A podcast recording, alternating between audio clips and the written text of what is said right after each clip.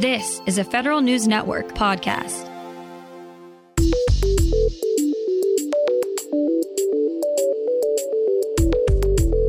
Coming up on today's Federal Newscast, FEMA is asking the public to test features on its mobile app.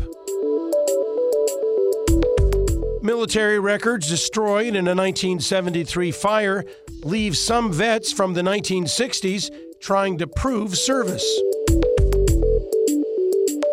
And federal contracting dollars for women-owned small business continue to remain below five percent.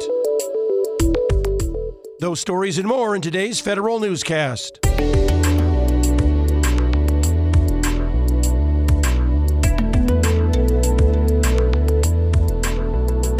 It's Friday, October twentieth, twenty twenty-three. Welcome to today's episode of the Federal Newscast. I'm Peter Musurlian. Federal Bureau of Prisons officers are concerned about the ripple effects of an end to their pay bonuses. Federal News Network's Drew Friedman has the details. By the start of next year, hundreds of B O P officers will see the loss of pay-based retention incentives. The pay bonuses for officers at Thompson Federal Prison in Illinois helped improve staffing gaps, according to B O P officials. But with an expiration date of December thirty-first, the American Federation of Government Employees is concerned about a reversal, more staff attrition ahead, and other big problems for the federal facility. A F G E is urging B O P to extend the retention incentive and stave off potentially worsening workplace conditions. Drew Friedman, Federal News Network. The Defense Department's move to Zero Trust is getting some next-level specifics next week. Federal News Network's Jason Miller tells us more. In three days, the military services and defense agencies have to submit their Zero Trust implementation plans to the D O D Chief Information Officer's office.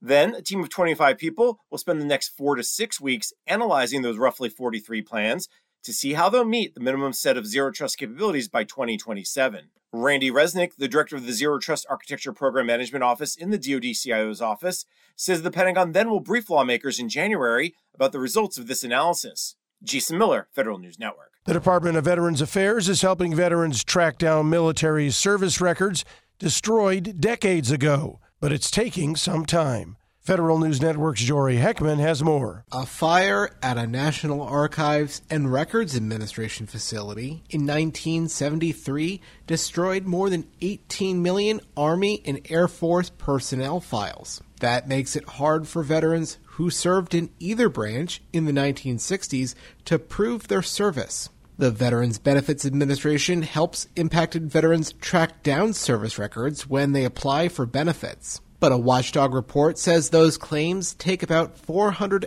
fifty days on average. That's compared to one hundred forty-six days for veterans who aren't impacted by the records fire. Jory Heckman, Federal News Network. The Federal Emergency Management Agency wants the public's help in testing out technology. Federal News Network's Justin Doubleday reports. FEMA is asking people to sign up to serve as beta testers for its mobile application. Selected candidates will be contacted by email and invited to try out new features before they are released more broadly. The goal is to improve user experience, accessibility, and ultimately the functionality of the app for disaster survivors and other users. The FEMA app currently rates just three point two out of five stars on Apple's App Store. Justin Doubleday, Federal News Network. Phishing attacks continue to be the primary weapon of choice for hackers.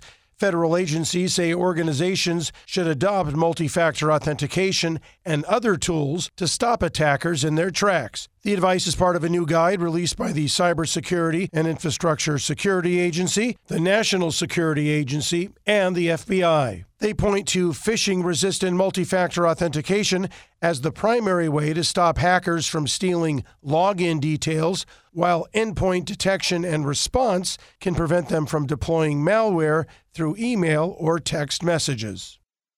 The Veterans Affairs Department's supply chain modernization efforts get a big win at the Government Accountability Office. G A O denied a pre-proposal protest by I B M over the terms of the solicitation for the estimated five billion dollars contract. G A O says I B M's claims that the solicitation's evaluation factors are unduly restrictive were not supported. I B M alleged V A's requirement to assess a vendor's financial liquidity and solvency was meaningless, and using an all-or-nothing evaluation approach was unreasonable. Through the acquisition, V A is seeking technology and support to modernize how they manage the supply chain to support more than three hundred warehouses, four thousand facilities, and one hundred seventy hospitals. Small businesses could find it easier to work on contracts that require them to have a facility security clearance. The Small Business Administration released new guidance that clarifies the process for contractors who work on classified projects. One of the major changes in this new policy is the clarification that small firms whose employees don't work on classified information would not need a facility security clearance. S B A and the National Industrial Security Program updated these regulations to try to reduce the confusion over how the two organizations' policies interact. The Defense Department will need to take a lesson from Ukraine and increase the speed it deploys commercially available drones. Experts told House lawmakers that the department's Replicator program needs agile acquisition and budgeting practices. Experts said the program will need to work with industry and prototype quickly, but worried that red tape would get in the way of innovation. Replicator is designed to scale the use of commercial drones and deter adversaries. Federal H R workers will soon see training opportunities in strategic human capital management. The Office of Personnel Management will offer several training sessions in the coming months to employees who conduct H R evaluations. Space is limited to twenty-five participants per training course, and O P M gives priority to those who have previously not attended. To register, federal employees will fill out an application form from O P M. The training courses will be available both virtually and in person until next September. The Small Business Administration is looking to get more women entrepreneurs to compete for government contracts. S B A is hosting an event next Tuesday to train small business owners on how to navigate the federal marketplace. In fiscal twenty twenty-two, the federal government awarded nearly one hundred sixty-three billion dollars in contracts to small businesses, exceeding its target. But a government-wide goal to have five percent of federal contracting dollars go to women-owned small business has not been met since fiscal twenty nineteen.